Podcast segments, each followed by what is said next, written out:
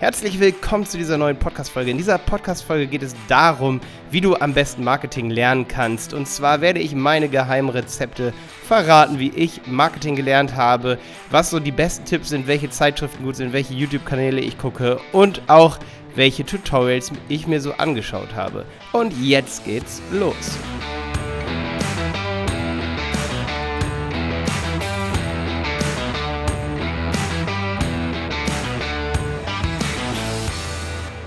Ja, wie habe ich eigentlich Marketing gelernt? Also, da muss man natürlich verstehen, was ich vorher gemacht habe.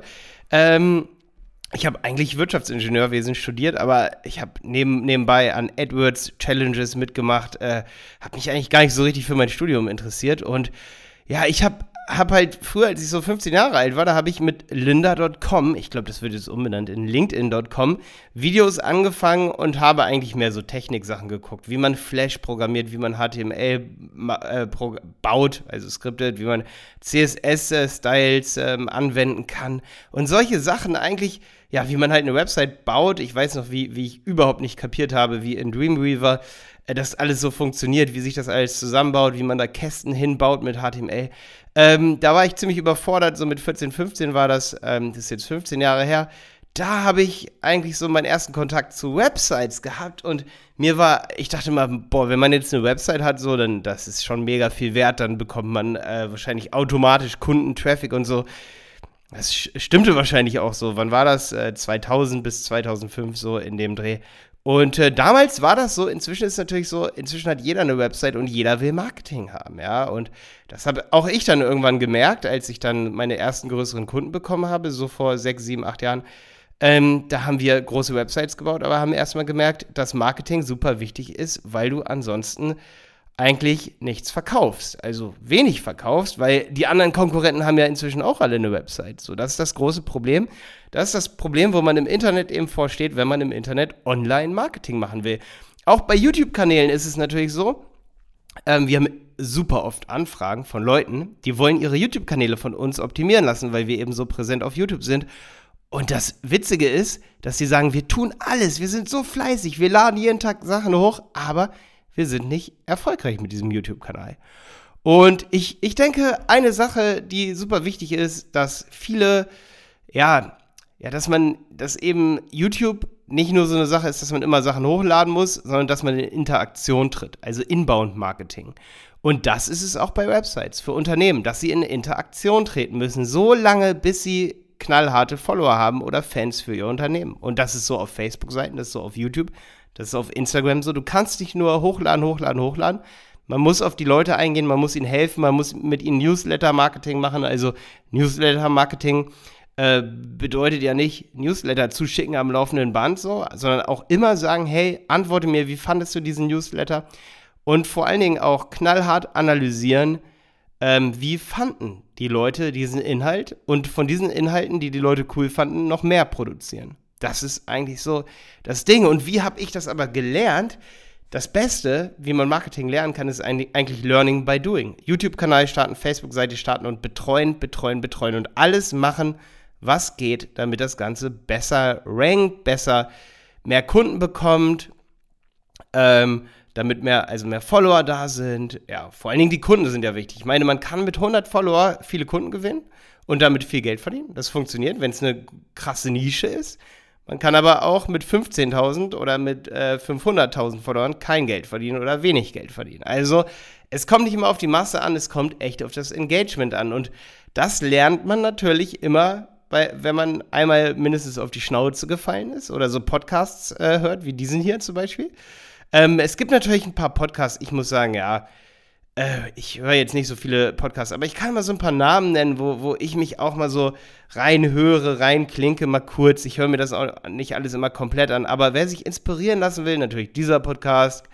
Ähm, ich habe öfter mal sowas von Calvin Hollywood zum Beispiel gehört, Dirk Kräuter, aber auch von amerikanischen gucke ich immer mal so stichpunktartig rein, wie Russell Brunson, kann ich auch mal gerne hier verlinken.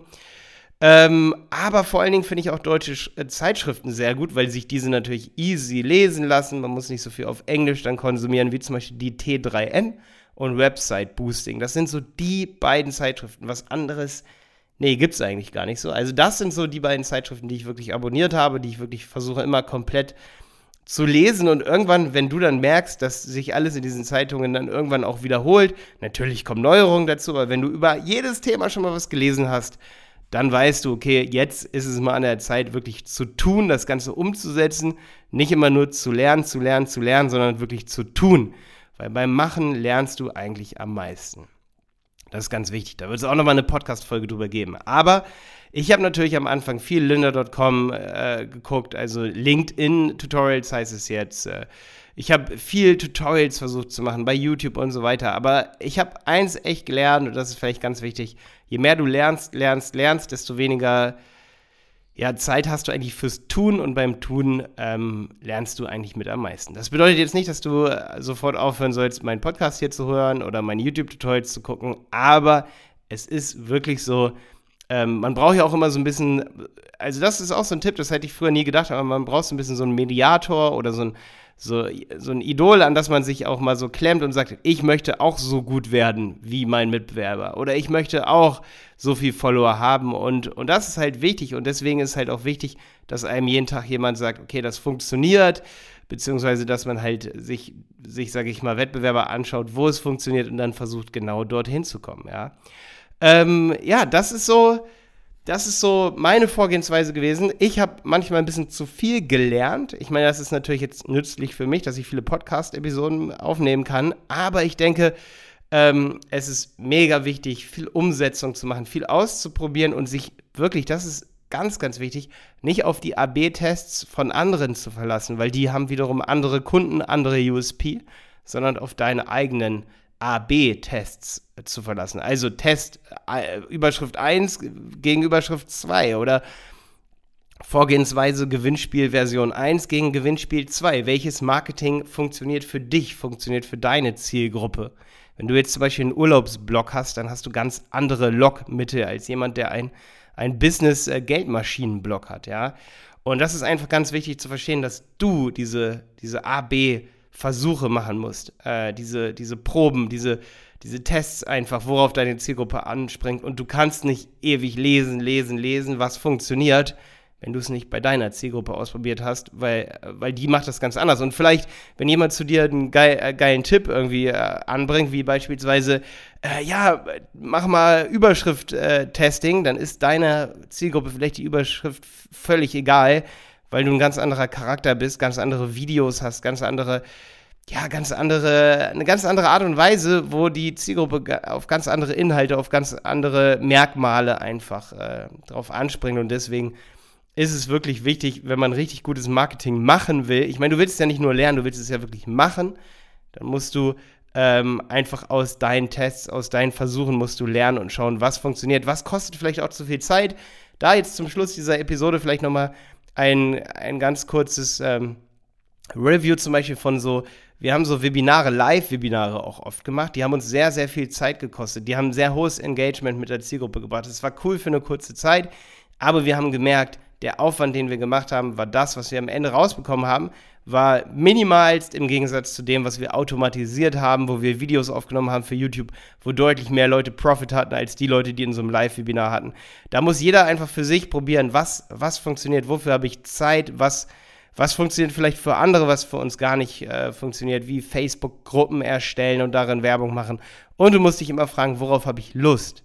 Habe ich Lust, mit Leuten die ganze Zeit hin und her zu kommunizieren und ähm, sag ich mal, auf Kommentare zu antworten, dann wäre vielleicht YouTube nicht das Richtige für dich. Oder habe ich Lust darauf, einfach nur Videos äh, oder Podcast-Episoden hochzuladen über ein bestimmtes Thema, äh, wo sich die Leute eben sehr passiv auch informieren können. Obwohl auch bei Podcast-Episoden natürlich das Engagement super, super wichtig ist. Aber worauf habe ich Lust? Wo habe ich mehr Lust drüber zu reden? Wo, wo, und vor allen Dingen, wo passt mein Produkt am besten rein? Wie kann ich es am besten bewerben? Ich hoffe, ich konnte dir heute ein bisschen Denkanstöße geben, wie du dein Marketing verbessern kannst, wie du besseres Marketing lernen oder praktizieren kannst. Bis dann, dein Malte.